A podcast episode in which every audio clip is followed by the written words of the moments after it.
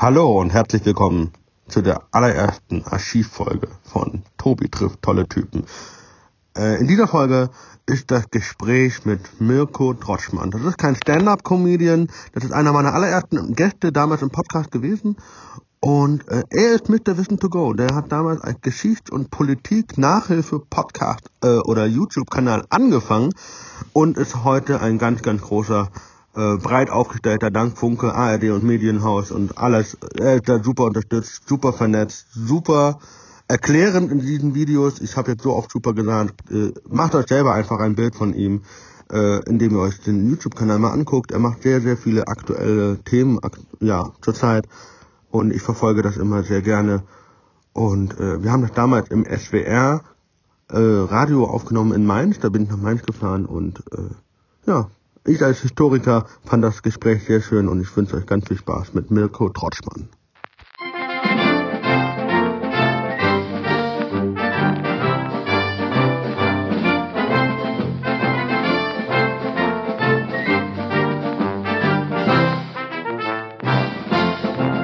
Ja, hallo und herzlich willkommen zu einer neuen Folge von Exzellenz Unsinn, Folge Nummer 32. Ähm, einer unserer Hörer hat gefordert, dass ich wieder den Spruch des Tages mache. Ich weiß auch nicht warum, aber die sind einfach nur schlecht. Der Spruch des Tages. Ähm, heute vorhin im Zug gegoogelt. Ähm, ich mag Leute, mit denen auch total sinnlose Unterhaltungen Sinn machen. Ich hoffe, äh, dass diese Unterhaltung heute nicht sinnlos ist, weil ich habe heute Mirko Drotschmann da. Hallo. Hallo. Ähm, freut mich sehr, dass du oder dass wir uns treffen können, ähm, dass du deine wertvolle Lebenszeit für einen Podcast wie diesen ähm, aufbringst. Das ist eigentlich sehr cool. Äh, wer ist Mirko Drotschmann? Mirko Drotschmann ist quasi den meisten bekannt als Mr. Wissen to Go oder auch als Moderator von ZDF TV, Logo, Logo. Also. Logo, genau, die Kindernachrichten, Logo. ja. Logo und MDR, ähm, das ist auch Geschichts, äh, Geschichte. Ne? Genau, ein Geschichtsmagazin im MDR-Fernsehen, Zeitreise. Zeitreisen, gell? Genau. Okay. Ja. Weil da habe ich letztens auch mal kurz reingeguckt, aber dazu kommen wir noch später. Was macht äh, Mirko? Ja, das ist eine gute Frage. Das ähm, äh, werden wir aber erfahren alles hier. Was hast du hast Geschichte ja studiert? Ja.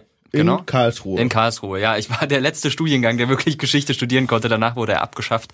Wir waren elf Leute äh, am Schluss und äh, da hat die Uni dann wahrscheinlich äh, gedacht, nee, also es lohnt sich nicht mehr. Und jetzt, ab jetzt kann man diesen, zumindest diesen Studiengang nicht mehr studieren in Karlsruhe. Bachelor war das? War Bachelor, genau, neuere, neueste und Technikgeschichte.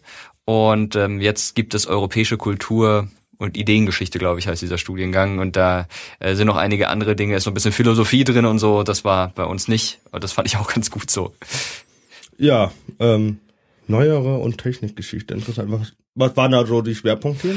Also äh, Technikgeschichte deshalb, weil Karlsruhe einfach traditionell äh, eine eine Hochschule beziehungsweise also es hat ja irgendwie einen langen Weg von der Hochschule. Es war mal eine technische Hochschule, dann wurde es eine Universität, aber immer mit diesem technischen Schwerpunkt. Maschinenbau ist ja ziemlich groß in Karlsruhe, Informatik auch und deshalb äh, ist es eben auch bei den Geisteswissenschaften ähm, relevant äh, dieser Technikbezug und deswegen Technikgeschichte auch ein Bestandteil dieses Studiums.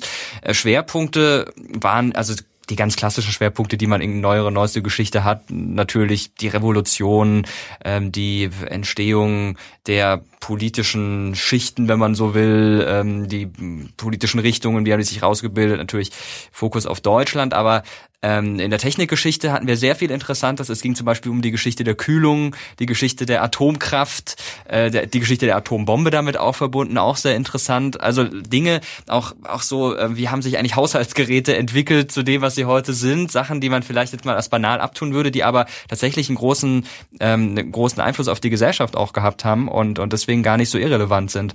Und es war sehr spannend, äh, fand ich. Wir haben da vor allem bei Professor Gleitzmann sehr viel äh, alltägliche Geschichte Geschichte gelernt, die auch heute noch mal so als, ähm, wenn man irgendwo äh, auf einer Party sich unterhält und so einen raushaut nach dem Motto unnützes Wissen, da kann man immer noch das ein oder andere anbringen aus, aus der Zeit. Ähm, erinnerst du dich, das, das ist vorhin im Zug aufgekommen, im Gespräch mit Stefan, an dein Referat über den Wiener Kongress? Ja, ja, sehr gut, ja, erinnere ich mich sehr ich, gut. Ich äh, habe erfahren, dass du ein Hörspiel eingespielt hast. ja. Wie bist du auf die Idee gekommen? Also ich habe, ähm, da ich beim Radio auch in der Zeit schon gearbeitet habe, äh, immer den Vorteil gehabt, in Anführungszeichen, dass ich ähm, auf das Hörfunkarchiv zugreifen konnte und ich fand es immer ganz spannend bei Referaten, die man ja an der Uni immer wieder halten muss, äh, ja Tondokumente mitzubringen. Also weiß ich nicht, ich habe mal was gemacht über Golo Mann äh, und dann hatte ich ein Interview mit Golo Mann tatsächlich gefunden und konnte dann irgendwie O-Töne von ihm dann noch mit einspielen. Das fand ich interessant und beim Wiener Kongress, gut, da gibt's natürlich keine äh, Originaltöne aus der Zeit, logisch, äh, aber ähm, ich habe dann so einen fiktiven Charakter mir ausgedacht, der dann berichtet hat, was da in der Zeit los war. Also in, in diesem Referat und auch später in der Hausarbeit dazu ging es darum, welchen Einfluss diese ganzen gesellschaftlichen ähm, Happenings rund um den Kongress auf das Kongressgeschehen hatten. Und der Einfluss ist viel größer, als man denkt. Man hat ja immer gesagt, der Kongress tanzt, der kommt nicht voran. Aber dieses Tanzen, das hat ihn tatsächlich vorangebracht. Und ich habe mir dann eben so einen Typen ausgedacht, der immer von diesen ganzen Events berichtet hat und erzählt hat, äh, was er da so erlebt. Ich fand das ganz witzig zu hören vorhin. Hat gedacht, auf die Idee muss man auch erstmal kommen. Also. Ja, es ist, man kann es natürlich auch kritisieren und kann sagen, na ja, das hat historisch ist es nicht fundiert, weil diesen Typen gab's nicht und so. Aber das, was er erzählt hat, die Inhalte, die haben natürlich schon gestimmt. Äh, der, der Mensch war erfunden, aber die Inhalte waren richtig aber das ist ja in der Geschichtswissenschaft immer die Frage, wie weit kann man gehen in seiner Interpretation und ich habe es halt ein bisschen weiter ausgelegt. Ja, Kann man gut finden, muss man nicht. Auf jeden Fall. Ähm, du hast gesagt, du hast im Radio schon als Schüler dann schon gearbeitet vorher? Oder? Na, nach dem Abi habe ich angefangen beim Radio und habe dann parallel zum Zivildienst äh, beim SWR arbeiten können äh, und hab äh, war das erst ein Praktikum und war ein Praktikum direkt nach dem Abi, genau, Abi im Juli gemacht, im August dann ähm, dort äh, eine Hospitanz und äh, ja, dann haben die mich gefragt, ob ich dann nicht als freier Mitarbeiter arbeiten will. Das war beim jungen Programm das Ding äh, beim SWR und okay, ja, okay, läuft immer noch, ne, das Ding. Genau, genau, den Sender gibt's immer noch und ja, das war eine spannende Zeit und ich habe dann auch erstmal auch nach dem Zivildienst noch weitergearbeitet und noch nicht studiert, äh, weil es einfach Spaß gemacht hat und ich dachte, man muss ja nicht gleich an die Uni und ähm, habe dann eineinhalb Jahre erstmal so gearbeitet. Und äh, was war, was hast du da so äh, thematisch gemacht? Also ich habe war das gemacht, was man beim jungen Programm macht. Ich habe von Festivals berichtet oder ähm, Interviews mit Künstlern äh, geführt. Ich habe die Morning Show moderiert eine Zeit lang. Also ich habe ziemlich viel moderiert äh, und war als Reporter unterwegs. Das waren so die Hauptdinge, die ich gemacht habe. Und relativ schnell hat sich dann so ein Schwerpunkt rausgestellt auf Musik. Ich habe dann eine Sendung übernommen, in der ausschließlich Musik aus Deutschland läuft. Ähm, die Sendung gibt's auch immer noch in leicht abgewandelter Form und dafür sehr viele Interviews mit Künstlern gemacht, sehr viel auf Konzerten gewesen. War eigentlich sehr spannend. Ja, vor allem, wenn man es dann bezahlt bekommen hat. ja, auf also jeden Fall.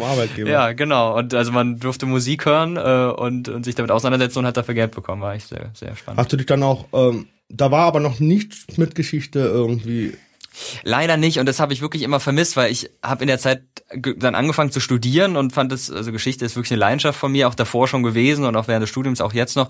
Und ich fand es schade, dass ich mich so viel mit Geschichte auseinandersetze, aber in meinem Job das nicht machen kann. Und das war irgendwie so ein bisschen unbefriedigend. Ich habe immer wieder versucht, historische Themen da einzubringen, aber ich meine, in einem jungen Programm, in dem es vor allem um Lifestyle geht, um irgendwelche coolen Dinge, das ist schwierig. Ich habe es einmal geschafft, eine Themenwoche durchzusetzen. Da ging es dann um ähm, ein rundes, runden Jahrestag, ich weiß gar nicht mehr, in welchem Jahr das war, äh, zur deutschen Einheit. Und da konnte ich dann tatsächlich äh, eine Woche lang äh, lauter historische Beiträge machen rund um die deutsche Einheit. Das war, war wirklich spannend.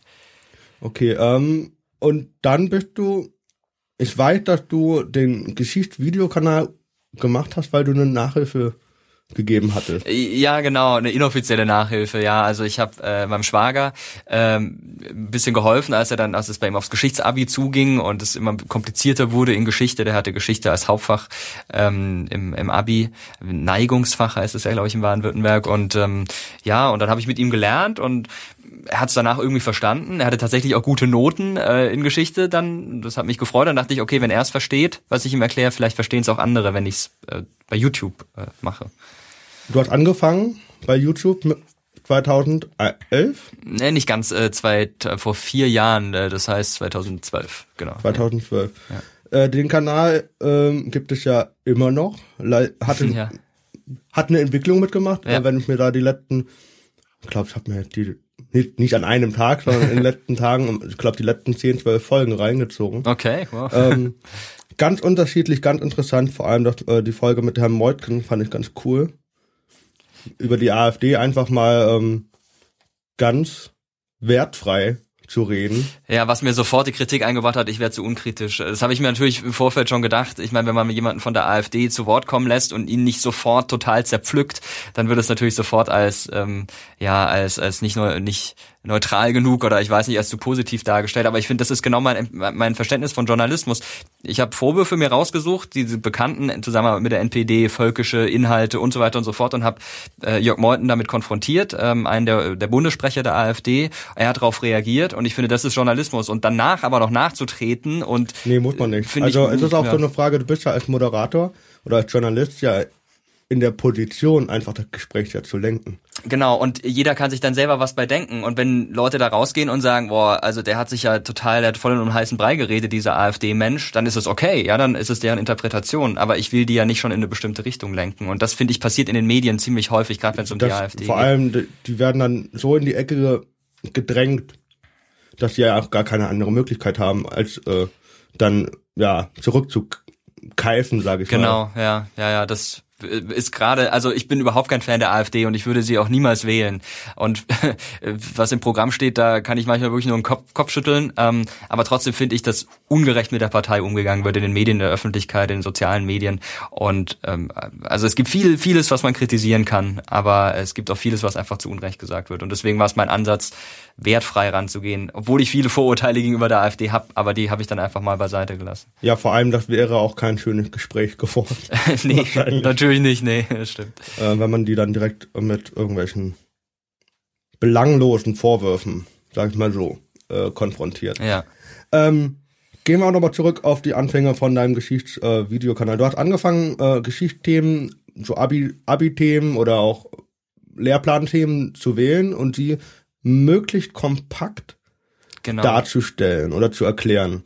Ja, also mein Ansatz war so ein bisschen der, das zu liefern, was mir in der Schule immer gefehlt hat. In der Schule wurde oft thematisch gegliedert. Da ging es um Revolution. Okay, dann hat man die französische Revolution angesprochen und dann ging es auf einmal um die 48er Revolution. Aber dass es eine völlig andere Zeit in einem völlig anderen Kontext war, mhm. ähm, das wird in der Schule oft außen vor gelassen und man ist als Schüler da oft ja allein gelassen und weiß nicht, äh, was, was was war das für eine Zeit und was war das für eine Zeit. Und ich versuche in meinen Videos oder habe dann auch versucht, so einen Überblick zu geben über einen bestimmten über einen bestimmten Zeitraum. Was war das für eine Zeit in der französischen Revolution, was war es für eine Zeit 1848, 49 ähm, und das so ein bisschen zu gliedern und eine Übersicht zu geben. Aber wirklich nur eine Übersicht zu geben. Ähm, wir haben dann auch Leute geschrieben, oh, ich lerne jetzt nur noch mit deinen Videos, was aber völliger Blödsinn ist, weil nur mit meinen Videos schreibt man, glaube ich, keine guten Noten. Aber mein Gedanke war so, okay, ihr macht in der Schule, fangt ihr an, über äh, die Weimarer Republik zu sprechen, dann schaut euch doch mal mein Video an, dann wisst ihr grob, worum es geht und in der Schule erfahrt ihr dann die Details. Das ist so ein bisschen der Ansatz. Oder wenn man... So einleitende Worte quasi, ne? Genau, oder wenn man eine Klausur schreibt und anfängt zu lernen, dass man sich mal nochmal das Video anguckt, um zu,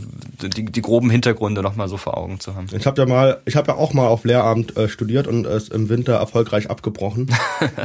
und äh, äh, da war, ich fand, ich glaube, zehnte Klasse in Baden-Württemberg war das Thema Europa, also Geschichte Europas. Mhm. Und dann kam halt auch äh, äh, die Kreuzzüge. Mhm.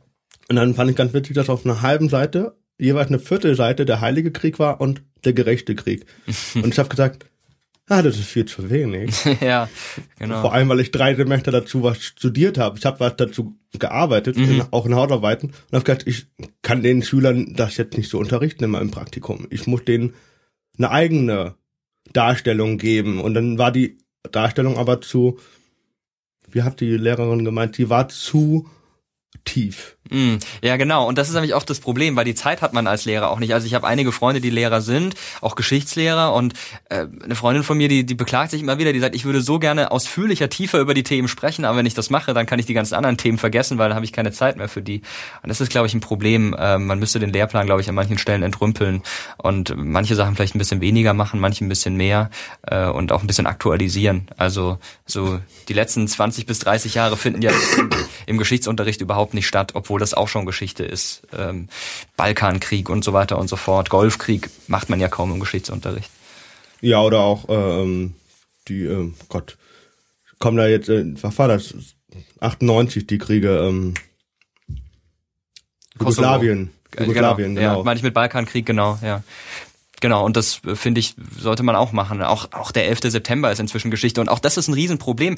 Ich habe mal gelesen, dass ein großer Prozentsatz der unter ähm, 18-Jährigen denkt, die Amerikaner haben die Türme selber gesprengt am 11. September. Vielleicht auch manche, die jetzt hier gerade zuhören, ist eine große Frage, ja, False Flag oder nicht. Ähm, aber das liegt einfach auch daran, dass die im Geschichtsunterricht sowas nicht machen. Und dann lesen die oder sehen die im Internet irgendwas und denken, oh, gut, stimmt, passt. Also äh, das ist ein schönes Thema, was äh, so mangelnde, sagen wir mal, Aufklärung ja. ist weil ich habe mir letzte Woche habe ich äh, am Sonntag viele Leute angeschrieben und gesagt, hier geht wählen.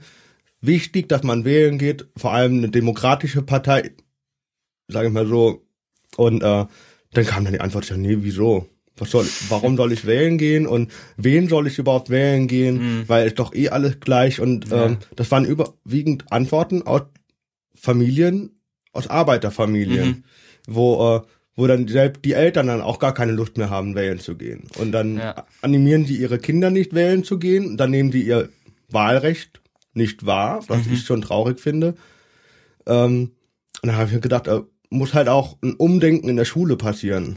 Ja, auf jeden Fall. Ich meine, natürlich ist es auch einer der Gründe, warum die AfD so erfolgreich abgeschnitten hat bei den Wahlen, weil für 75 Prozent waren es, oder? Die das Wahlprogramm nicht gelesen haben. Genau, genau. Und auch 75 Prozent tatsächlich, die gesagt haben, wir wollten den anderen Parteien mal einen Denkzettel verpassen. Und ja, die AfD steht für viele halt für eine Partei, die anders ist als die anderen und bei denen man sagen kann, okay, wenn wir die wählen, dann haben wir mal was anderes und nicht diesen Einheitsbrei. Und Wegen diesen Alternativen was. Ja, genau, genau. Und die stellen sich ja gerne als Alternative dar. Ich meine, wer sich mit Politik befasst, weiß, äh, dass, äh, dass es durchaus Unterschiede gibt zwischen SPD und CDU und so weiter und so fort. Aber man muss natürlich auch sagen, wenn man das beobachtet, dass sich gerade SPD und Union immer weiter annähern in ihren Positionen und man da kaum noch Unterschiede erkennen kann. Selbst die Grünen, ich meine, die Grünen sind in Baden-Württemberger, in Baden-Württemberg konservativer als äh, die CDU in Hamburg wahrscheinlich. Also ja. Und, aber dafür die, sind die Grünen halt für viele CDU-Wähler wählbar. Genau, so. ja. Also ähm, ich komme aus Karlsruhe ursprünglich und äh, dort in, in meinem ehemaligen Wahlkreis, in dem ich früher gewählt habe, hat die, haben die Grünen das Direktmandat bekommen. Äh, und ich habe das gesehen und habe gedacht, krass, hätte also vor, vor zehn Jahren ähm, hätte man jemanden für verrückt erklärt, der das gesagt hätte, aber naja, ist alles möglich. Dank Kretschmann natürlich, muss man sagen. Ja, äh, gucken wir mal, welche Regierungen sich mal da jetzt ja. herausbilden. Ich äh, sage ja immer noch, dass in Sachsen-Anhalt wahrscheinlich Neuwahlen geben wird. Bin ja, meinst du echt? Ja. Wahrscheinlich. Aber äh, kommen wir nochmal zu ganz zurück. wir schweifen ab in sehr interessante Themen. Aber ähm, die Entwicklung deines eigenen Kanals ähm, gab da irgendwann hast du ja auch angefangen im Fernsehen dann zu arbeiten. Mhm. Gab dann da über thematische Überschneidungen? Ein bisschen mehr, ja. Also ich habe 2010 angefangen bei Logo, bei den Kindernachrichten. Und äh, bei Logo gibt's ja in jeder Sendung, wer Logo kennt, ähm, der, der weiß, das gibt's immer so Erklärstücke äh, mit so gezeichneten Männchen, so kleine Cartoons. Paris. Feier ich immer noch. ja, ja, genau. Ja, das hat ja für große Diskussionen gesorgt.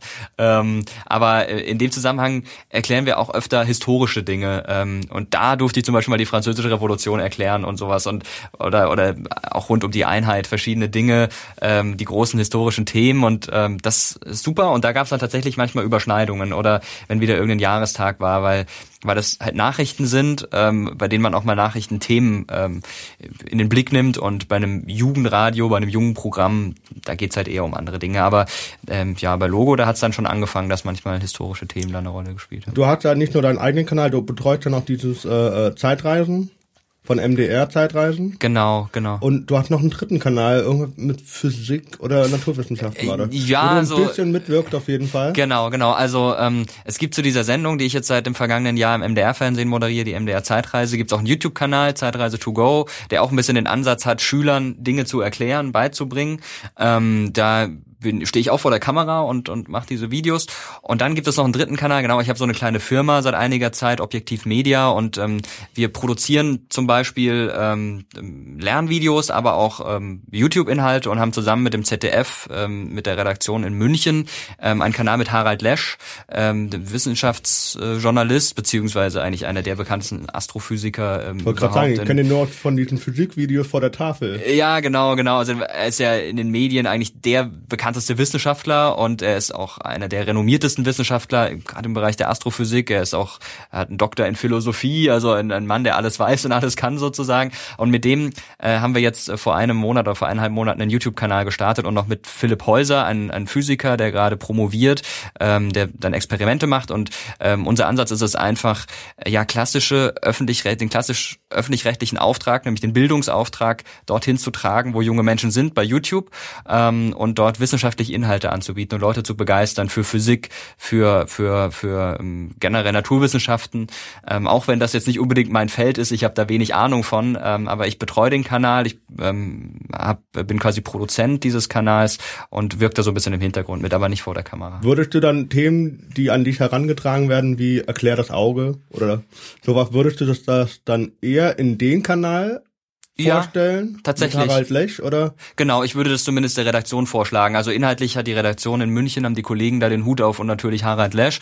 Ähm, aber wenn dann spannender Themenvorschlag kommt, der bei mir aber nicht passt auf meinem Kanal, da würde ich den da weitergeben. Das Auge erklären, das ist jetzt eher dann wieder in Richtung Biologie, das passt ja, ich hab nicht ganz gehört, weil dann äh, Kommentare, äh, Vorlesung von 2014 war das, ja, mhm. ähm, fand ich ganz witzig, wo du gesagt hast, ja, ich habe im Bio nur das Nötigste gelernt. ja, genau, das habe ich wirklich ja, immer nur auswendig auswendig gelernt und dann wieder vergessen. Ja, ja aber hat ja was gebracht.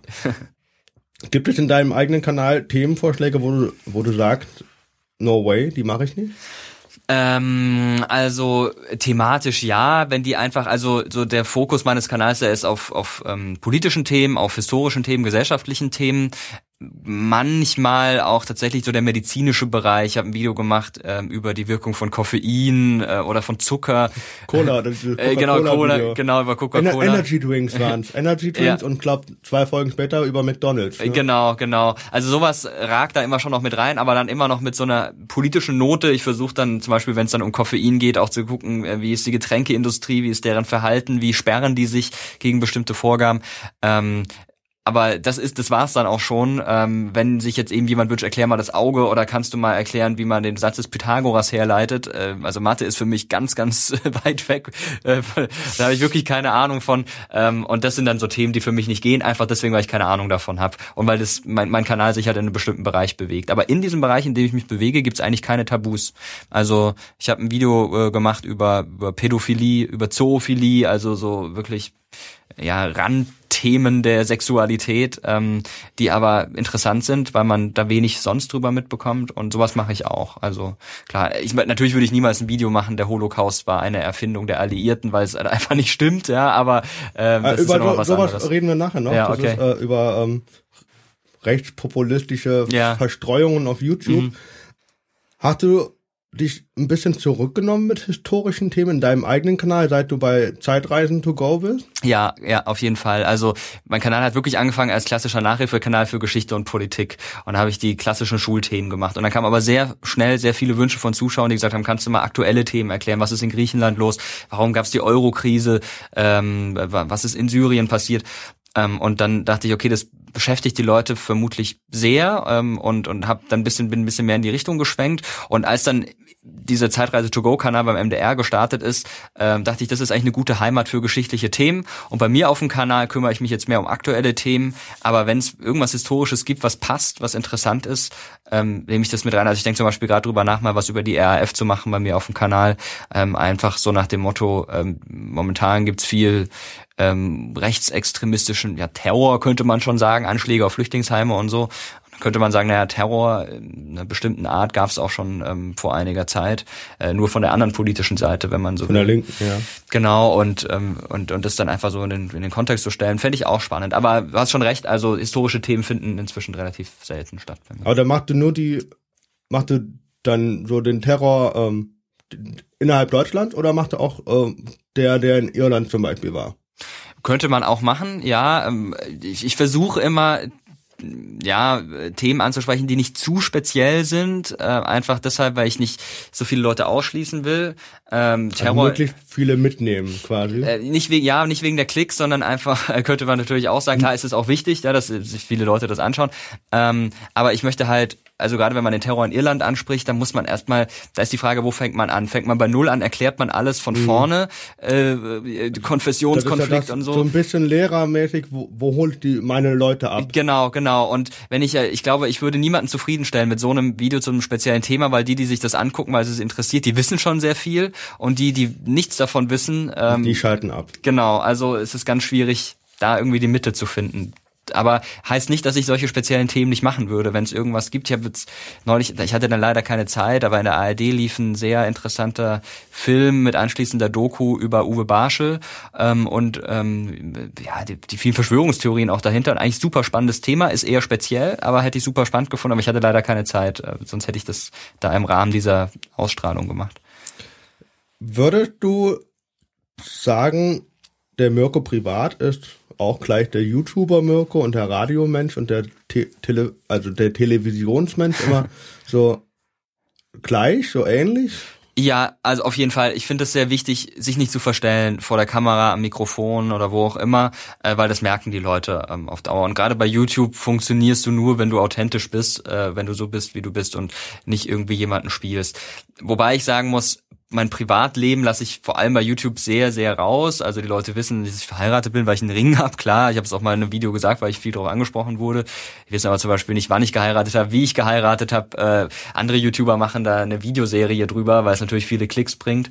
Ähm, und auch andere private Dinge ähm, verrate ich nicht, obwohl natürlich das immer ja die meisten Aufrufe bringt eigentlich. Aber ich habe für mich mal so eine Grenze gezogen, wo ich gesagt habe, bis dahin und nicht weiter und das versuche ich durchzuhalten. Aber nichtsdestotrotz bin ich der, der ich auch äh, privat bin vor der Kamera. Hat dich äh, deine Freundin beziehungsweise Frau von Anfang an unterstützt mit deinem YouTube-Kanal oder hat sie? Ja, absolut. Äh, dazu muss man auch wissen, dass sie vor mir einen YouTube-Kanal hatte, schon äh, drei Jahre vor mir und Ein Schminkkanal. Schminkkanal, nein, genau, ja, tatsächlich. Nein. Allerdings, ähm, also meine Frau ist äh, angehende Juristin, sie steht Jura, also kommt aus einer seriösen Ecke, aber ähm, interessiert sich auch sehr für Make-up und so, wie, wie, wie viele Frauen und ähm, hat deswegen da mal einen Kanal gestartet und ich finde, also wenn ich eine Frau wäre, würde ich mich da sehr für interessieren interessieren, weil sie macht das sehr gut, sie erklärt sehr gut, die ist auch nicht eine von, von den YouTuberinnen, die immer Produkte in die Kamera halten und dafür Geld bekommen, sowas macht sie nicht, ähm, sondern sie macht einfach wirklich Tutorials, wie flechtet man sich einen Zopf richtig, äh, wie schminkt man sich den Lidstrich richtig hin, ohne abzurutschen, keine Ahnung, solche Dinge.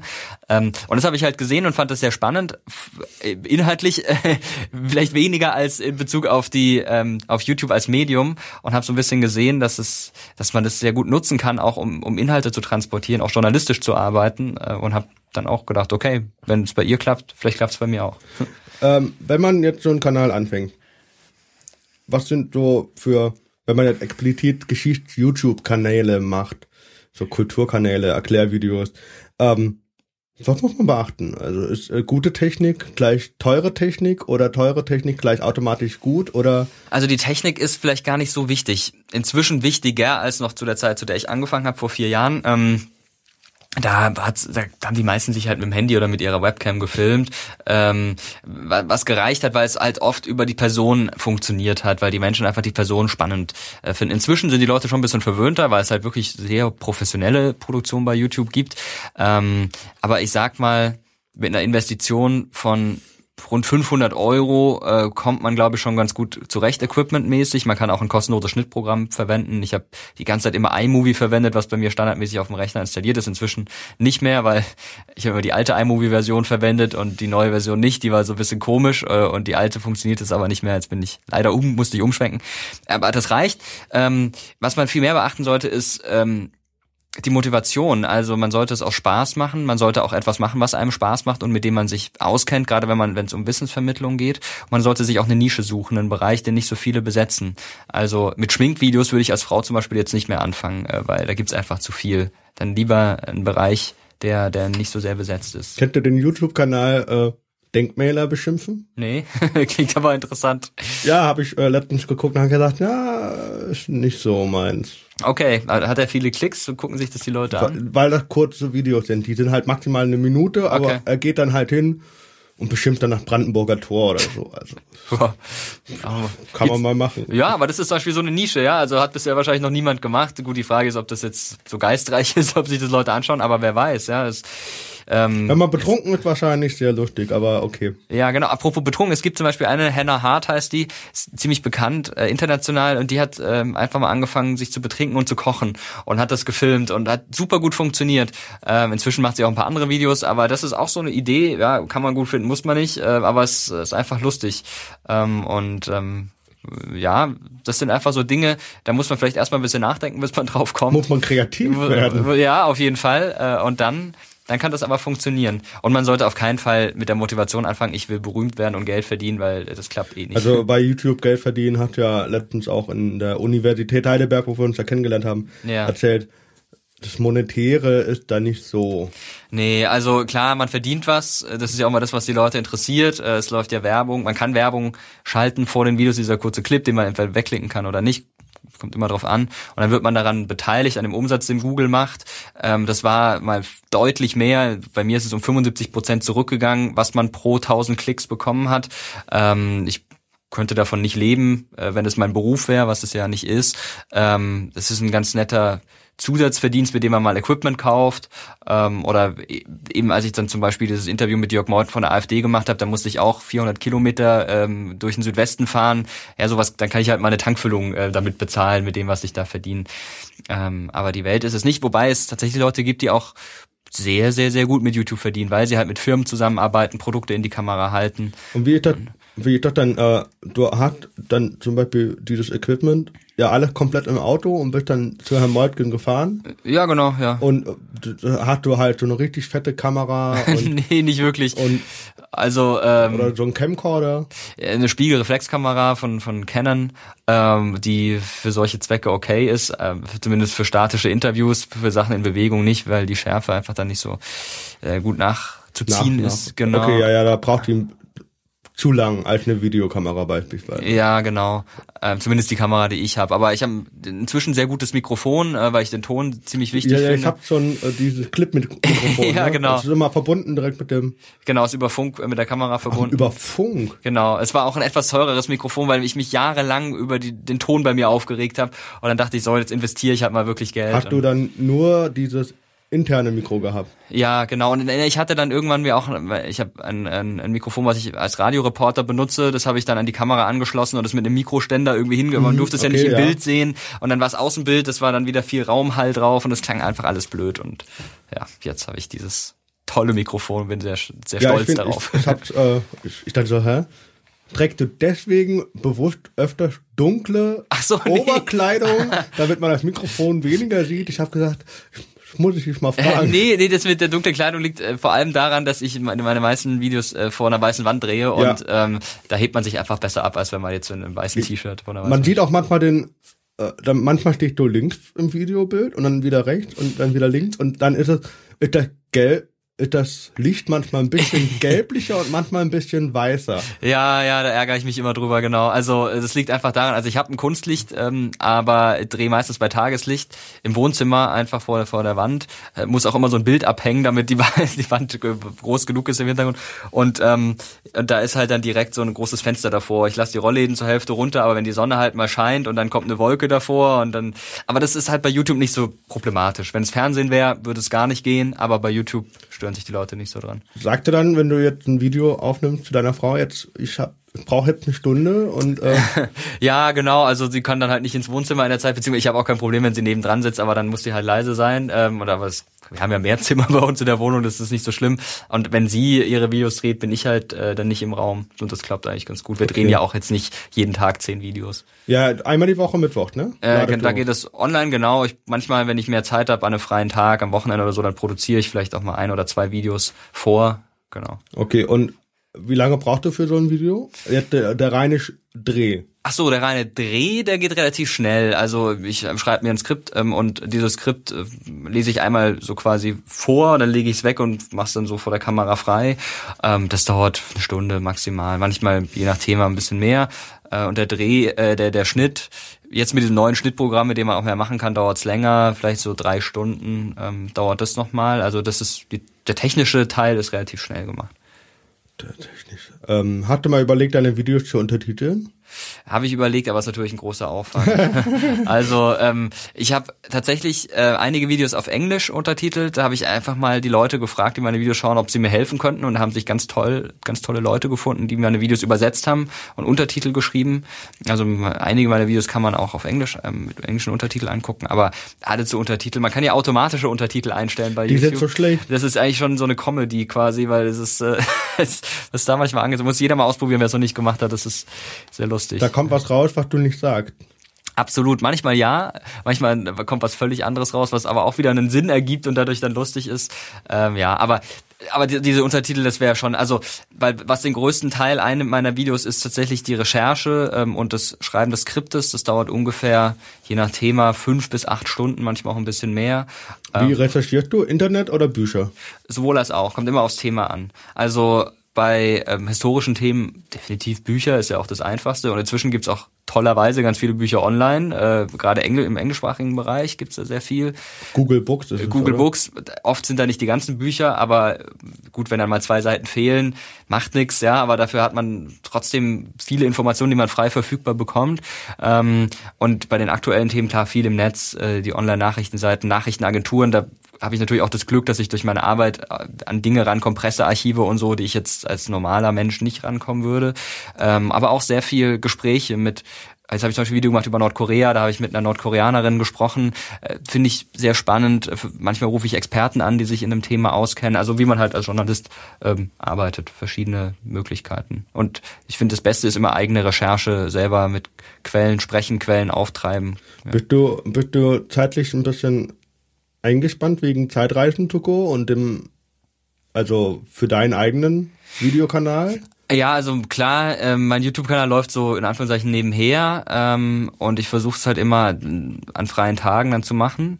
Ähm, aber zeitlich haut das schon alles ganz gut hin. Man muss es halt nur planen, aber das und geht schon. Bei Zeitreisen to go recherchierst du auch wie vorher für deine, für deine eigenen Geschichtsthemen auch? Ja, wobei da muss man sagen, äh, Zeitreise to go ist ja eine Produktion des MDR und da habe ich auch inhaltliche Unterstützung vom MDR. Ähm, da gibt es äh, jemanden, der da redaktionell ähm, arbeitet äh, für die Videos. Das ist ganz toll und ein Service, den ich natürlich bei meinen Videos, die ich für meinen Kanal ähm, mache, nicht habe. Ähm, wir hatten über äh, Hard- und Software so ein bisschen, also gutes Mikro oder halt auch Kamera, je nachdem. Ähm, Methoden. Äh, wie hast du geprobt, einmal so, so vor der Kamera zu wirken? Äh, hat, guckte immer vor, machte vorher so ein, äh, so ein Training vorm Spiegel, wie man so schön sagt? Äh, ja, das nicht, nee, es ist einfach so Learning by Doing. Also, ähm, wie man äh, spricht vor einem Mikrofon, wie man sich artikuliert, das lernt man mit der Zeit auch, wenn man beim Radio arbeitet, das kommt von allein. Ich habe ja sehr viel moderiert und ähm, das geht, wobei ich wahrscheinlich immer noch zu schnell spreche für manche. Aber ähm, was vor der Kameraarbeit angeht, war für mich dann schon nochmal was Neues, auch wenn ich ab und zu beim SWR mal was gemacht hatte, aber wirklich selten. Und wenn ich mir heute meine ersten Videos angucke, die ich auf meinem Kanal gemacht habe, dann denke ich mir, was, also ich habe irgendwie kaum Mimik im Gesicht, irgendwie spreche mit so, einer total versteinerten Mine, ähm, was einfach von dieser Radiozeit noch kommt, weil wenn du im Radiostudio sitzt, da kannst du ja reden, wie du willst und es sieht keiner und du kannst irgendwie mit total viel Ausdruck sprechen, aber ein total versteinertes, total versteinertes Gesicht machen. Das geht vor der Kamera nicht mehr und das musste ich erst lernen. Ähm, und indem man sich, wenn ich die Videos schneide, sehe ich mich ja immer selbst und indem man sich selbst sieht, kriegt man schon viel mit, man kriegt Rückmeldung von Zuschauern natürlich. Ähm, und ich habe äh, dann auch vor einigen Jahren ein Volontariat gemacht, ein journalistisches Volontariat beim SWR und dazu hat auch Sprechtraining gehört äh, und auch, äh, ja, wir haben dann Sprechtraining vor der Kamera auch gemacht und das hat natürlich auch geholfen. Ist in der Zwischenzeit, seitdem ich bei Fernsehen moderiere, gab es auch das eine oder andere Coaching, äh, was auch super ist, weil man dann jemand vom Fach hat, jemand, der da nochmal drauf guckt und sagt, hm, dieses oder jenes solltest du vielleicht nicht machen. Aber für Leute, die jetzt sagen, hm, ich habe noch nie vor der Kamera gestanden, ich weiß nicht, was kann ich da beachten, macht's einfach mal und schaut's euch danach selber an, weil das meiste kriegt man, sieht man sofort selbst. Also man sieht, wie bewege ich mich, wie sind meine Mimiken im Gesicht, wie ähm, wie bringe ich was rüber und ja, das geht dann eigentlich schon ziemlich gut. Bevor wir jetzt zu vielen, vielen Nischenthemen kommen, ähm, wollte ich mal so ein paar private Sachen, die mhm. ich als Privatmensch so vorstellen oder kennenlernen. Deine Hobbys? Außer, außer jetzt äh, YouTube? Also, ja, ähm, YouTube ist tatsächlich ein wirklich sehr, sehr umfangreiches Hobby, ein sehr zeitintensives Hobby. Ähm, aber wie ich vorhin schon gesagt habe, ist Geschichte von mir eine Leidenschaft. Äh, äh, glücklicherweise darf ich das jetzt beruflich zu einem großen oder zu einem erheblichen Teil machen.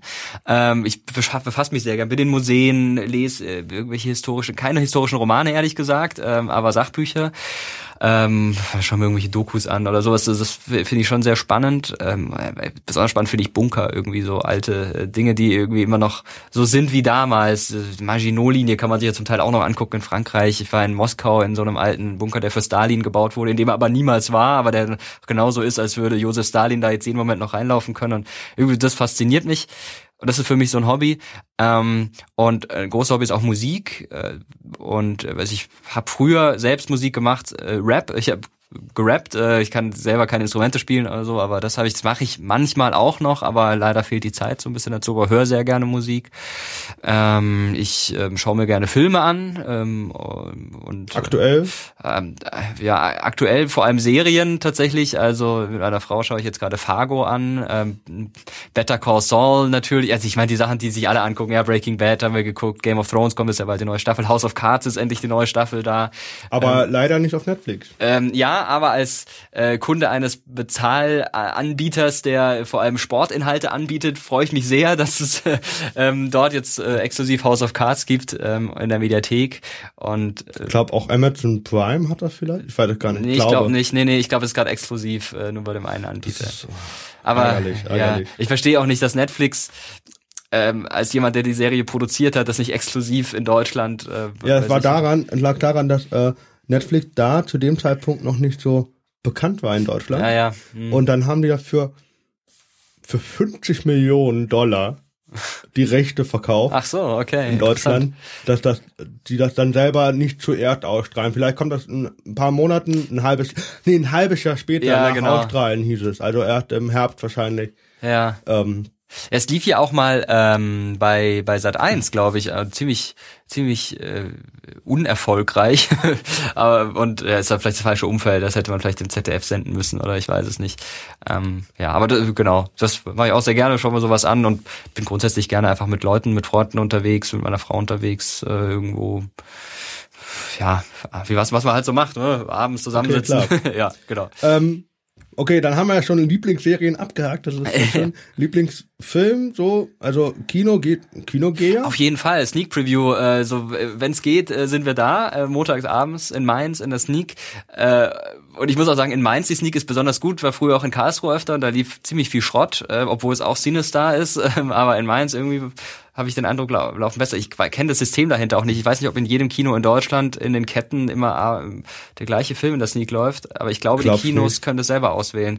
Und in Mainz wählen die halt geniale Sachen aus. Also manchmal die großen Blockbuster äh, oder so Sachen wie Zoomania, geiler Film, ja, cooler Animationsfilm, den wollten wir unbedingt sehen und dann kam er in der Sneak, das war, war echt toll. Aber auch so kleinere Produktionen, ähm, so Programmkino-Sachen äh, laufen öfter dort in der Sneak. Es war einmal in der Sneak, da kam so ein französischer Film es war einer der besten französischen Filme, die ich gesehen habe. Es war äh, Sie sind ein schöner Mann. Okay, sag fand ich sehr lustig. okay. französischer Bauer, dem seine Frau wegstirbt und er jetzt irgendwie nicht im Haushalt klarkommt okay. und sich jetzt eine ostdeutsche Frau sucht.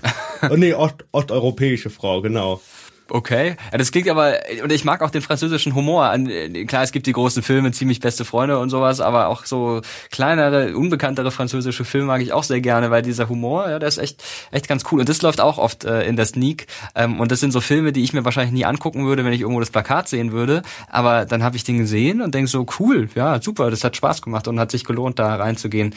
Also da sind wir ziemlich oft und auch so, ähm, Filme jetzt dieser, der ähm, diverse Oscars bekommen hat, Spotlight, ähm, der Film über Missbrauch in der katholischen Kirche in, in den USA, äh, der interessiert mich zum Beispiel auch, also den möchte ich als nächstes sehen. Ähm, hast du ein, einen Lieblingswitz gibt es? oh, ich, das Problem ist. Du kannst dir keine Witze merken. Genau. Aber das, aber gleichzeitig, äh, wenn mir jemand den Witz erzählt, dann weiß ich sofort die Pointe, weil ich es mir dann irgendwie doch gemerkt habe. Ich habe früher immer so Witzebücher mir durchgelesen äh, und ein Kumpel und ich, wir haben uns die immer gegenseitig äh, vorgelesen. Aber danach habe ich es schon wieder direkt vergessen. Jetzt überlege ich halt, ob mir einer einfällt. Ich kenne nur diesen, diese Anti-Witze. Da kenne ich äh, einen. Ähm, zwei Kühe sitzen im Keller und stricken Erdbeeren, kommt ein Polizist und sagt Angeln verboten, dann sagt die eine Kuh, was ist doch erst halb acht. Ja. aber eigentlich ist er überhaupt nicht lustig, aber den habe ich mir gemerkt, weil ich ihn so absurd fand. Aber leider ist es doch der einzige, den ich im Kopf habe.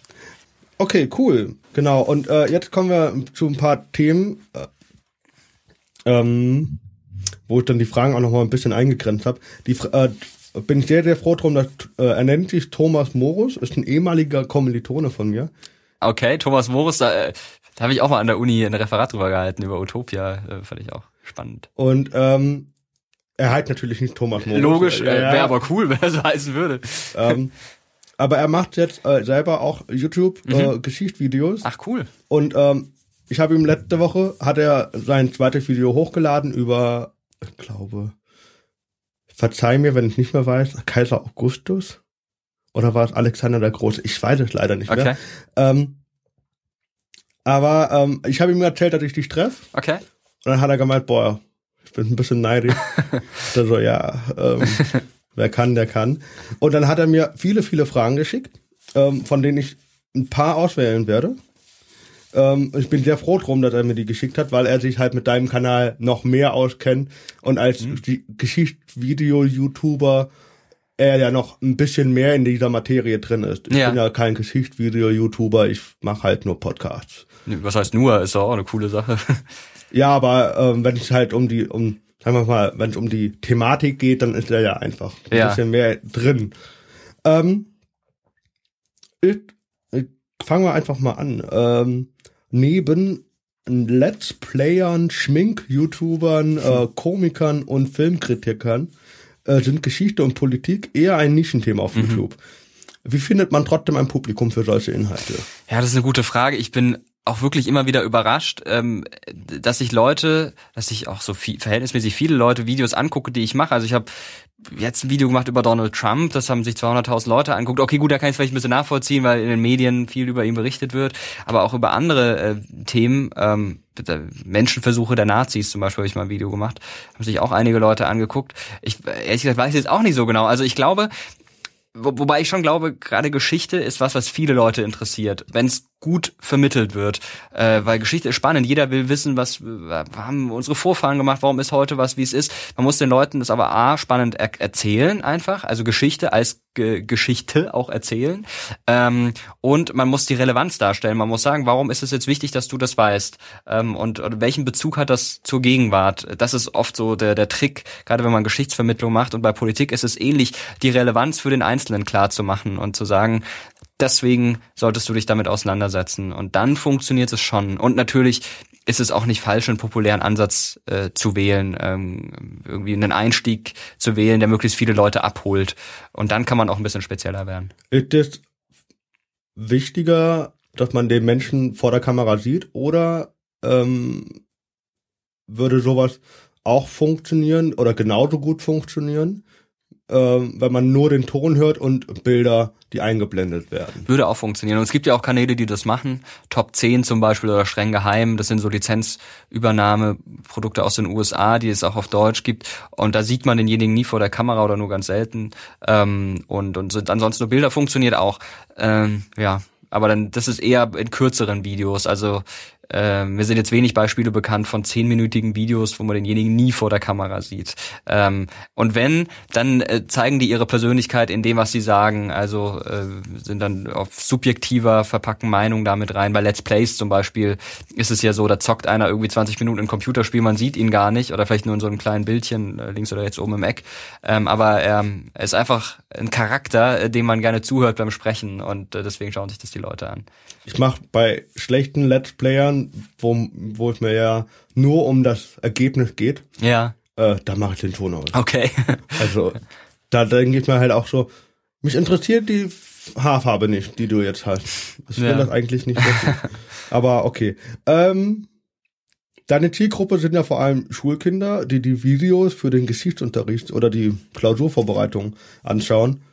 Gibt es auch Potenzial für Geschichtsinhalte für ältere Zielgruppen auf YouTube? Absolut, ja. Also inzwischen sind es auch nicht mehr nur Schüler. Also es war es bei den ersten Videos, die ich gemacht habe, als es wirklich originär um Geschichte ging, um Politik, um um Nachhilfevideos, klar, das richtet sich an Schüler. Inzwischen, man sieht es, dann hat er so eine Statistik bei YouTube, ist so das Durchschnittsalter meines Kanals bei ungefähr 20 Jahren, vielleicht sogar ein bisschen drüber. Man kann es nicht genau sagen, weil sich äh, viele unter 18-Jährige älter als 18 mit ihrem Account machen, damit sie die alterseingeschränkten Videos angucken können. Äh, deswegen weiß ich nicht, wie alt so die Jüngsten sind, die meine Videos gucken. Okay. Ähm, aber ich, ja, Durchschnittsalter ungefähr 20, ähm, was schon zeigt, dass die meisten einfach keine Schüler mehr sind. Ähm, und ich finde aber auch, dass YouTube Potenzial hat für 30, 40, 50-Jährige ähm, für Geschichtsvermittlung. Man muss es halt nur medienspezifisch machen. Ähm, man, man, ja klar, man kann man auch einfach eine Doku, die im Fernsehen läuft, bei YouTube hochladen, hat, funktioniert ja auch oft. Also wenn man da guckt, die Deutschen zum Beispiel, diese ZDF-Doku, die hat ja irgendjemand illegal hochgeladen bei YouTube, die hat, äh, da haben die einzelnen Folgen auch viele Klicks. Ähm, aber ähm, wenn man, wenn man YouTube als Medium nutzen will, dann sollte man äh, dann auch ein bisschen spezifischer äh, daran gehen und die Videos so aufbereiten, dass es nicht so ist wie im Fernsehen, sondern mehr zu YouTube passt. Klingt jetzt ein bisschen abstrakt, also konkret, ja, ich, konkret so. bedeutet es einfach, ähm, die Länge sollte nicht irgendwie bei 30 Minuten sein, sondern vielleicht eher kleine Häppchen, 10 Minuten oder sowas ähm, und, und ein bisschen mehr ähm, ja, äh, bisschen mehr Spannung, äh, die Spannung halten äh, und nicht zu große Blöcke machen. Aber ansonsten. Äh, Gibt es auch so Themen, wo du äh, sagst, dafür brauche ich jetzt länger als zehn Minuten, das mache ich jetzt so als Teil 1 und Teil 2? Ja, klar, die gibt's. Ähm, also ich habe eine Zeit lang immer geguckt, dass ich unter zehn Minuten bin in meinen Videos. War einfach so mein Anspruch, weil ich dachte. Länger ist schwierig, weniger Konzentrationsphase. Genau, ne? genau. Ähm, aber jetzt in letzter Zeit, so in den letzten Wochen, habe ich immer mal wieder Videos gemacht, die dann auch zwölf oder dreizehn Minuten lang waren, weil ich einfach dachte, ah, ich weiß nicht, was ich da kürzen, was ich da rausschmeißen kann. Und das ging dann trotzdem. Ähm, aber bei bestimmten Themen, äh, da braucht es dann vielleicht wirklich zwei Teile. Äh, ich überlege jetzt gerade, ob ich in der Vergangenheit sowas hatte. Andererseits ist es natürlich auch ähm, gehört es auch gerade zu einer Arbeit des Journalisten dazu, die wichtigen Dinge, genau, mhm. genau, die wichtigen Dinge reinzunehmen, die unwichtigen Dinge rauszulassen ähm, und und dann sollte man sich nicht damit rausreden zu sagen, ist aber alles wichtig, deswegen mache ich zwei Teile. Ähm, die meisten Sachen bekommt man auch in einem Teil unter. Ähm, Deutsche interessieren sich nicht weniger für Geschichte als andere Nationen. Mag das fehlende Interesse daran liegen, dass Geschichtsinteressierte in Deutschland weniger YouTube-affin sind? Oder sind die deutschen Zuschauer zu kritisch und die Kanäle, die Geschichte versuchen zu erklären, zu schlecht? Äh, zu schlecht würde ich nicht sagen. Es gibt einige gute Kanäle, die meisten wurden leider eingestellt ähm, oder machen laden nicht mehr regelmäßig Inhalte hoch.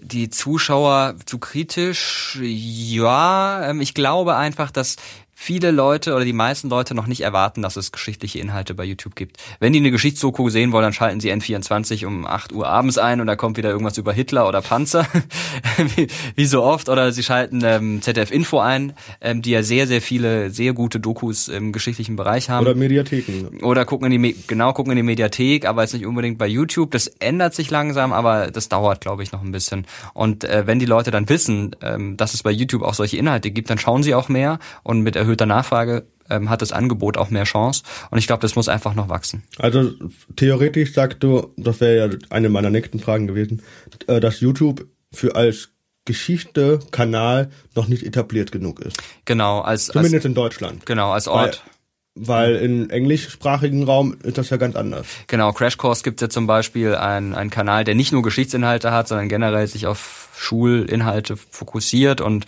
auch Leute ansprechen will, die nicht mehr zur Schule gehen.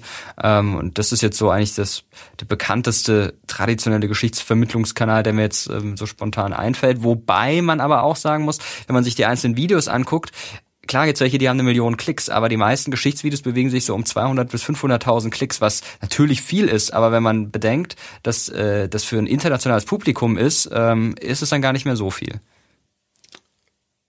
Oder sage ich jetzt was Falsches? Du guckst so nee, zweifelt. Ich, ich, ich habe gerade überlegt, ob ich die nächste Frage stellen kann, aber so. äh, kann man ja mal reinhauen, weil es ist auch die Frage von Thomas, äh, ob die englischsprachigen Kanäle eine zu große Konkurrenz einfach sind. Äh, nee, würde ich nicht sagen, auf gar keinen Fall. Also äh, ich würde sowieso niemanden, der im gleichen Segment unterwegs ist wie ich als Konkurrenz betrachten, sondern als Bereicherung und finde es super. Jeder, der Geschichtsvideos macht, da freue ich mich total drüber und deswegen muss ich mir unbedingt von Thomas äh, Morris auch den Kanal angucken, weil ich das super finde, dass jemand Geschichtsinhalte macht.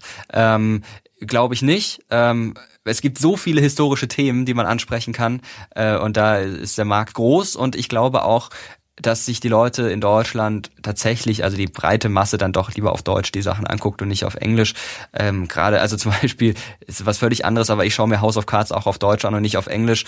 Ich spreche zwar Englisch, aber dann gibt's dann doch wieder drei, vier Begriffe, die ich nicht kenne und dann verstehe ich den Kontext nicht. Also wäre mit OMU also original ja. mit deutschem Untertitel? Ja, aber da kann man sich natürlich fragen, warum dann nicht gleich auf Deutsch.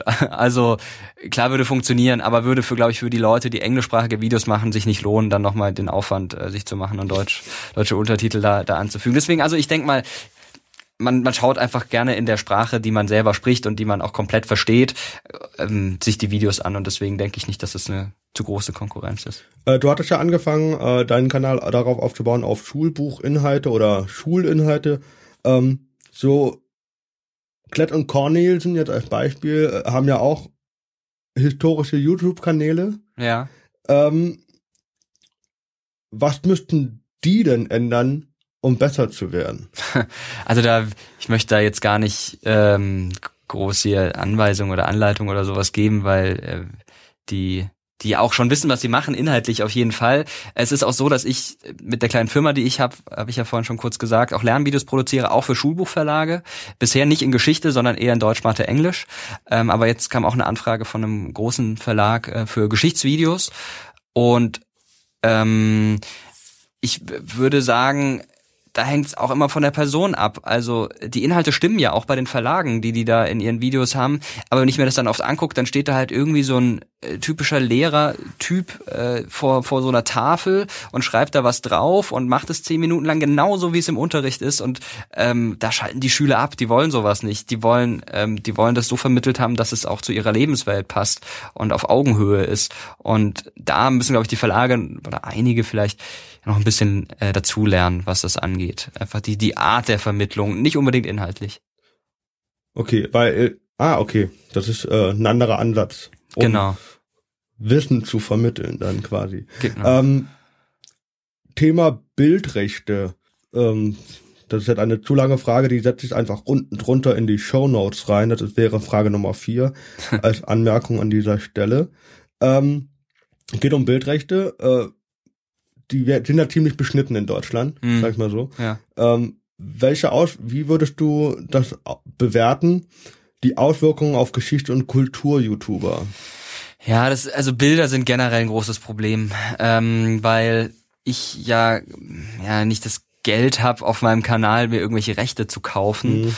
ähm, und dann darauf angewiesen bin, lizenzfreie, gemeinfreie Sachen zu verwenden. Das Tolle ist, wenn ich über Themen spreche, bei, historische Themen, bei denen die USA eine Rolle spielen, weil die USA, es ist ja so, alles, was in Auftrag der Regierung erstellt wurde an Video- oder Fotomaterial, ist Public Domain ähm, und da kann man sehr viel verwenden. Aber ähm, gerade im Bezug auf Deutschland ist es oft schwierig. Geschichte geht noch, aber wenn ich ein aktuelles Video mache und ein aktuelles Bild brauche von äh, Kim Jong-un oder sowas, dann wird Wo du jetzt auch die Namen mal verwechselt hast. Ja, ja, da habe ne? ich leider äh, genau in meinem Video die Namen falsch rum äh, gesagt. Aber wenn ich da ein aktuelles Bild brauche, dann wird es ganz, ganz schwierig, äh, da was zu finden, was ich verwenden darf. Und meist auch schon eingeschränkt. Aber ähm, vor einiger Zeit kam äh, ein Rechteverwerter auf mich zu für historisches Material, hat mich gefragt, ob wir nicht zusammenarbeiten wollen. Und der Deal ist, ich darf von denen Material verwenden, Bewegtbildmaterial, tolle Sachen, ähm, kostenlos und muss halt dann immer nur auf deren Kanal hinweisen äh, wenn es darum geht. Und das ist eigentlich ein, eine super Sache. Und so habe ich also nur in den Show Notes quasi in der Infobox. Ja, auch im Video äh, kurz sagen, äh, hier, ich habe das übrigens von denen, äh, schaut doch da mal vorbei. Und das ist für mich auch vollkommen okay, weil normalerweise kostet dann da die Minute, ich weiß es nicht, 1000 Euro oder so und Krass. ich bekomme es kostenlos. Und ich finde, das sollte eigentlich viel mehr äh, Rechteverwerter machen, weil ähm, nicht nicht nicht, nicht weil weil es gut ist für mich, sondern weil es auch gut ist für die, weil die es dann schaffen, ihre Inhalte, die dann vielleicht in irgendwelchen Archiven lagern und die kein Mensch sieht, ähm, unter junge Leute zu bringen. Und deswegen fände ich das schon eigentlich wichtig, gerade wenn es um Bewegtbild geht, aber auch um, um Fotos. Ähm, du, hattest, du machst ja aktuell eher politisch oder gesellschaftliche Themen. Ähm, gibt es dennoch noch so Kommentare von YouTubern, die sagen, ich möchte gerne noch mal so ein altes Geschichtsvideo oder geht das nicht? Äh, weil du vertraglich gebunden bist am MDR. Nee, gar nicht, gar nicht. Also ich kann auf meinem Kanal auch Geschichtsvideos machen, wie ich will, aber ähm, ich habe mir jetzt halt das dann so gedacht, es gibt diese Heimat für Geschichtsvideos, nämlich den Zeitreise to go Kanal beim MDR. Ähm, und wenn jemand sagt, ich möchte mehr Geschichtsvideos, dann verweise ich den darauf, sag, guck doch einfach mal da vorbei. Was wie gesagt nicht heißt, dass ich nicht auch mal wieder ein historisches Thema bei mir auf dem Kanal mache. Ähm, wir hatten vorhin, glaube ich, mit ähm, YouTubern, die irgendwie falsche Informationen rausgeben, sagen wir mal so, oder zweifelhafte Informationen rausgeben. Äh, die Frage von Thomas Morus ist, äh, wie gefährlich sind solche YouTuber, die rechtes Gedankengut verbreiten, mhm. insbesondere für die junge und mutmaßlich beeinflussbare Zielgruppe der 12- bis 16-Jährigen? Ja, das ist, ja, sehe ich schon als Gefahr an. Nicht unbedingt nur im rechten Bereich, sondern generell in dem Bereich, den man ja gerne mit dem Begriff der Verschwörungstheorie abtut. Ich bin kein großer Freund dieses Begriffs, gerade wenn man sich die Geschichte dieses Begriffs anguckt, aber manches ist halt einfach nichts anderes als eine Verschwörungstheorie und das Problem ist, und das ist ein Problem der Schulen.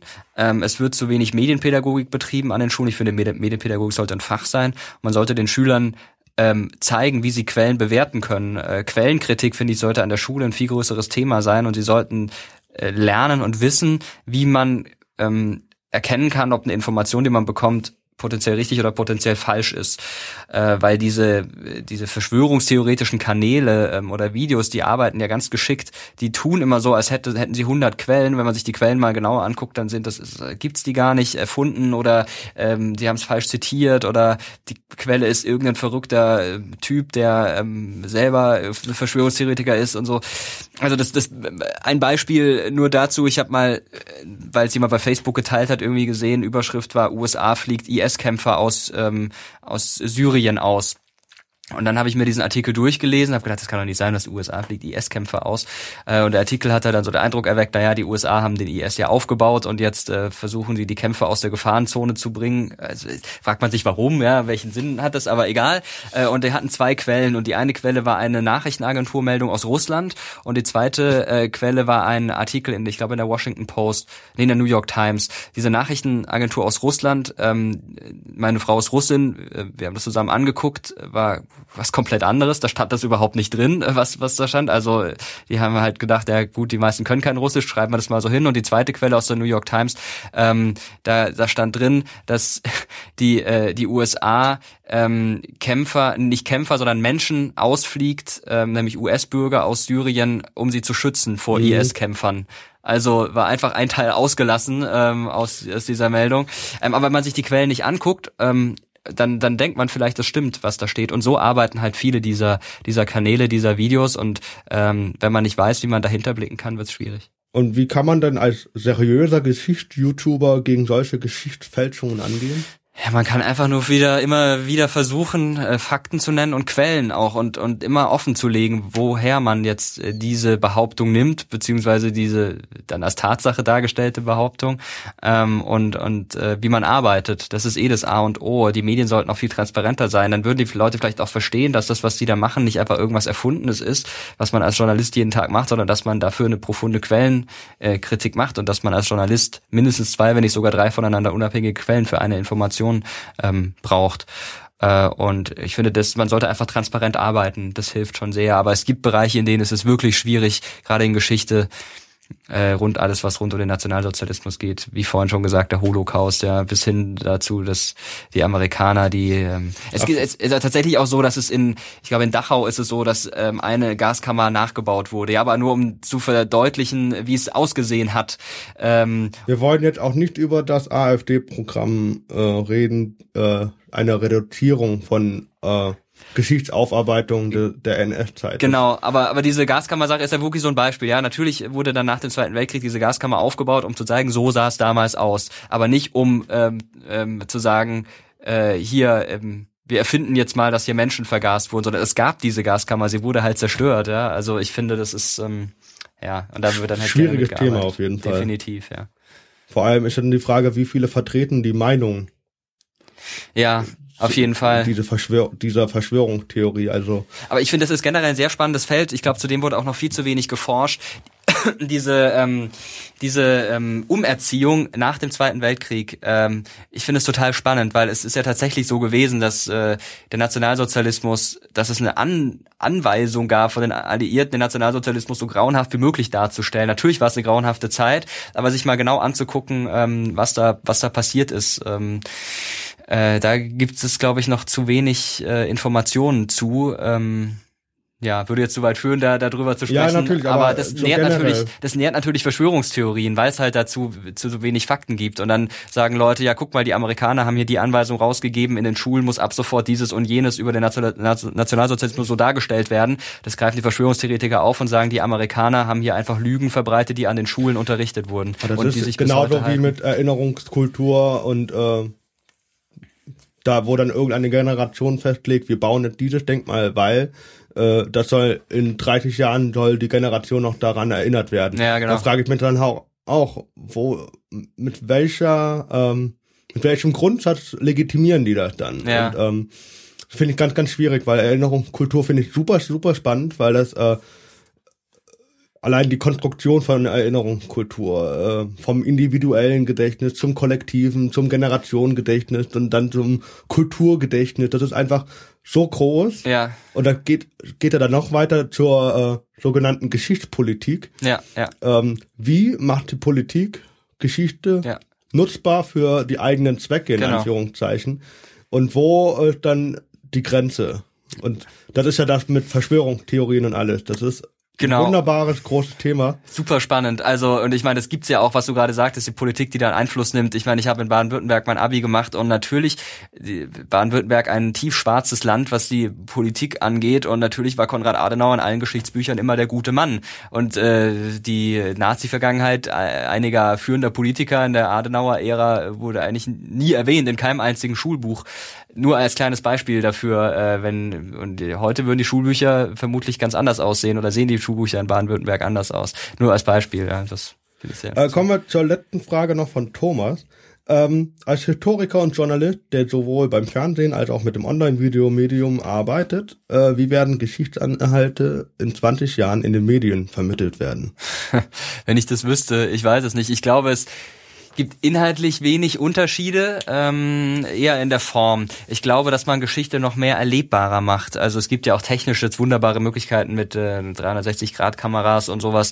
Und ich glaube, dass es in 20 Jahren so sein wird, dass du halt wirklich Teil dieser Geschichte sein kannst. Du stehst dann halt auf dem Schlachtfeld mit Hannibal oder ähm, stehst im Sportpalast, während Goebbels seine Rede hält. Und ich glaube, sowas wird erlebbarer gemacht ähm, und dadurch wird Geschichte spannender, nachvollziehbarer und ähm, verständlicher, greifbarer. Auf jeden Fall.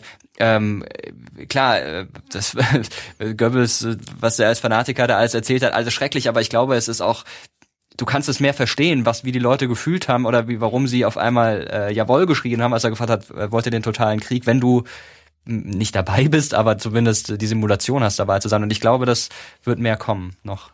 Ähm, auf jeden Fall interessant, weil äh, ich war im Zuge einer Hausarbeit mal in Lüttich und da hatten wir auch viele verschiedene ja, Ansätze, Projektansätze oder noch Ideen, die noch umgesetzt werden müssen oder wollen, ähm, um Geschichte, die dort passiert ist, äh, noch näher an den Mann zu bringen oder an die Frau. Also ein sehr interessanter Ansatz, den ich mal gesehen habe, war in, ähm, in Dresden im Militärhistorischen Museum, eh ein sehr, sehr spannendes Museum, kann ich sehr empfehlen. Da gibt es ähm, was über den Ersten Weltkrieg, äh, große Ausstellung ähm, oder ein, ein großer Bereich. Ähm, und da kann man riechen, wie es im Schützengraben gerochen hat. Äh, und das einfach, das geht mir auch nie, nie wieder raus äh, aus dem Kopf, äh, wie das gerochen hat. Und wenn du das, sowas halt mitbekommst, dann kannst du das viel mehr nachempfinden. Und ich glaube, das, das wird einfach noch viel mehr kommen. Wart, warst dann wahrscheinlich auch schon in Bonn im Haus der Geschichte? Mhm. Wie oft schon? Äh, weiß ich nicht genau, schon einige Male, ja. Ist ja, ja eh, genau, da gibt's ja auch eben diese Möglichkeiten. Oder wenn du mal am Schreib, welcher Schreibtisch steht da? Der Schreibtisch von, steht da nicht Hitlers Schreibtisch in, im Haus der Geschichte? Ich weiß es nicht. Auf jeden Fall ist da Konrad Adenauers Auto. Genau, das Auto, genau. Äh, und ich glaube, ist das nicht Konrad Adenauer schreibt, ach, keine Ahnung, von irgendeiner politischen Persönlichkeit, äh, Persönlichkeit, gut, wenn man von Hitler spricht, weiß ich nicht, ob man von Persönlichkeit sprechen kann, aber einer historischen Person und da steht dieser Schreibtisch und du kannst dann halt auch so angucken und ran, äh, dich nicht dran setzen, aber auch das macht es ja viel greifbarer. Okay, cool. Ähm, vielen Dank. Sehr, sehr cooles äh, ja, Interview heute. Ich äh, sehr, sehr froh, dass ich äh, heute hier, stimmt, haben wir ja gar nicht erzählt, wir sind ja im SWR-Studio in Mainz. Äh, hat mich sehr gefreut, hier zu sein zu dürfen. Mich auch, ich hoffe, danke. es hat äh, dir gefallen. Ja, sehr Und, spannend. Ah, stimmt. Jetzt habe ich noch eine Frage. ja. Jetzt, ich habe ja gesehen, du hast 20.000 Likes auf Facebook. Ja. Und letzte Woche waren es 308.000 Follower auf YouTube. Ja. Wann kam dieser Wash, wo du auf einmal ganz viele Klicks hattest oder äh, ganz viele Follower oder ganz viele Likes auf Facebook? Äh, das weiß ich gar nicht genau. Also es ist eher, ähm, es ist nicht so ein Punkt gewesen, an dem es plötzlich bergauf ging, sondern es ist eine stetige Entwicklung. Ähm, exponentielles Wachstum, glaube ich, heißt das in Mathe, keine Ahnung. Ähm, also es sind nicht auf einmal 50.000 ähm, Abonnenten bei YouTube dazugekommen, sondern halt immer jeden Tag so 100, 200. Es gibt mal Phasen, jetzt so in den letzten Tagen und Wochen äh, hatte ich öfter mal Schübe, wo wirklich viele Abonnenten kamen durch bestimmte Videos über Donald Trump. Da schauen sich dann viele an und abonnieren mich dann gleich. Ähm, aber ansonsten ist es so eine stetige Entwicklung. Und bei Facebook, Facebook läuft eigentlich nur so nebenher. Ich hatte ganz lange keine Facebook-Seite zu meinem Kanal, dann habe ich es irgendwann halt mal gemacht, weil ich auch gerne so eine Plattform wollte, auf der ich mal so Dinge bekannt geben kann oder was auch immer. Oder Dinge. Aber jetzt hast du ja noch die App. Jetzt habe ich noch die App. Ich habe auch noch einen Instagram-Account und einen Twitter-Account. Also es muss man alles irgendwie auch betreuen und deswegen habe ich mich lange auch dagegen gesträubt, überhaupt neben meinem Kanal noch was zu haben. Aber es haben sich halt so viele gewünscht und auch Twitter ist ein gutes Tool. Das nutze ich vor allem, um mit anderen YouTubern oder so ähm, mal kurz. Äh, Aber ich glaube, äh, die App ist schon gut, oder? Also wie ist die Resonanz momentan? Ah, die ist schon schon ganz gut, ja. Also die App ist zum einen dafür da, die Inhalte zu bündeln, die ich so ins Internet im Internet veröffentliche bei Instagram und YouTube. Also da muss man, wenn man sich für das interessiert, was ich veröffentliche, nicht erst bei Instagram einloggen und dann bei YouTube, sondern man bekommt es in der, dieser App gebündelt.